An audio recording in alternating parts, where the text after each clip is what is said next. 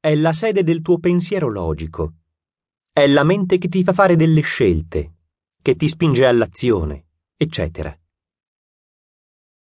Poi c'è la mente subconscia, unihi pili, la modalità subconscia della mente, che è quella che fa tutto il resto. La mente subconscia presiede e gestisce tutte le funzioni che chiamiamo automatiche o involontarie. È la mente subconscia che si occupa del ritmo cardiaco, della circolazione sanguigna, della respirazione quando non è cosciente, dei processi digestivi, della trasmissione elettrica cervello-muscolo, delle reazioni e regolazioni ormonali, dell'equilibrio cellulare, eccetera. La nostra vita biologica è essenzialmente regolata dal subconscio. È la mente subconscia che regola le nostre reazioni istintive, che attiva schemi elaborati principalmente per la nostra protezione. Probabilmente la mente subconscia è il più portentoso sistema di protezione che abbiamo. Prima agisce, poi pensa. Anzi, non pensa.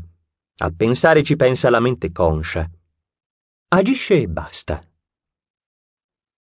Puoi immaginare la mente subconscia come un immenso serbatoio estremamente reattivo che incamera e processa tutte le informazioni che riceve con un unico obiettivo proteggerci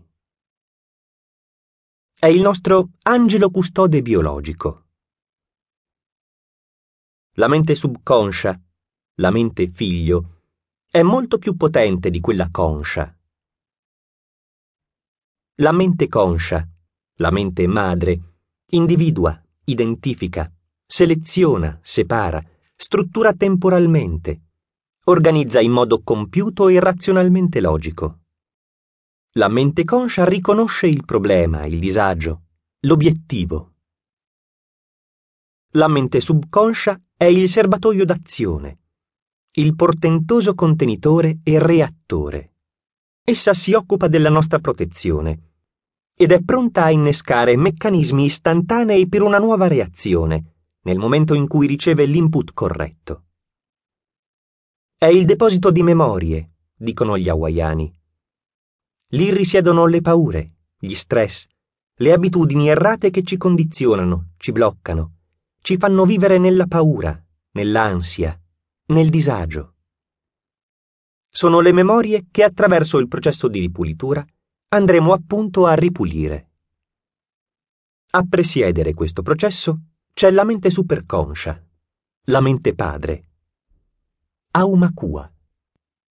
L'intelligenza divina è il luogo da cui trae origine tutta l'ispirazione.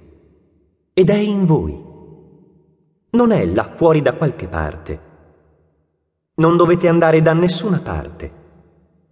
Non dovete cercare nessuno là fuori. È già in voi.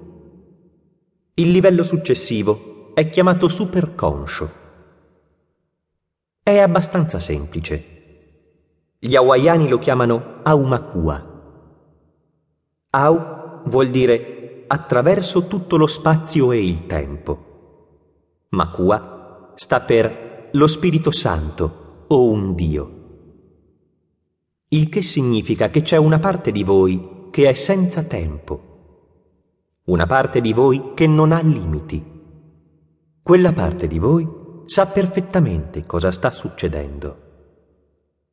Ia Leakala Hiulen Zero Limits e Aleakala Hiulen ci sta dicendo che c'è una parte della nostra mente che è sempre interconnessa con lo zero infinito, con la condizione di vuoto, purezza che costituisce la natura spirituale dell'universo. La mente superconscia è la presa di corrente con l'infinito, l'antenna ricevente, il canale individuale. Per questo ogni mente ha un superconscio interconnesso con il campo misterioso e forse inconoscibile, in cui opera il tutto e di cui tutto è parte. Una superconduzione e supercondizione di potenzialità infinita. La condizione totale, la cornice suprema di ogni condizione di realtà.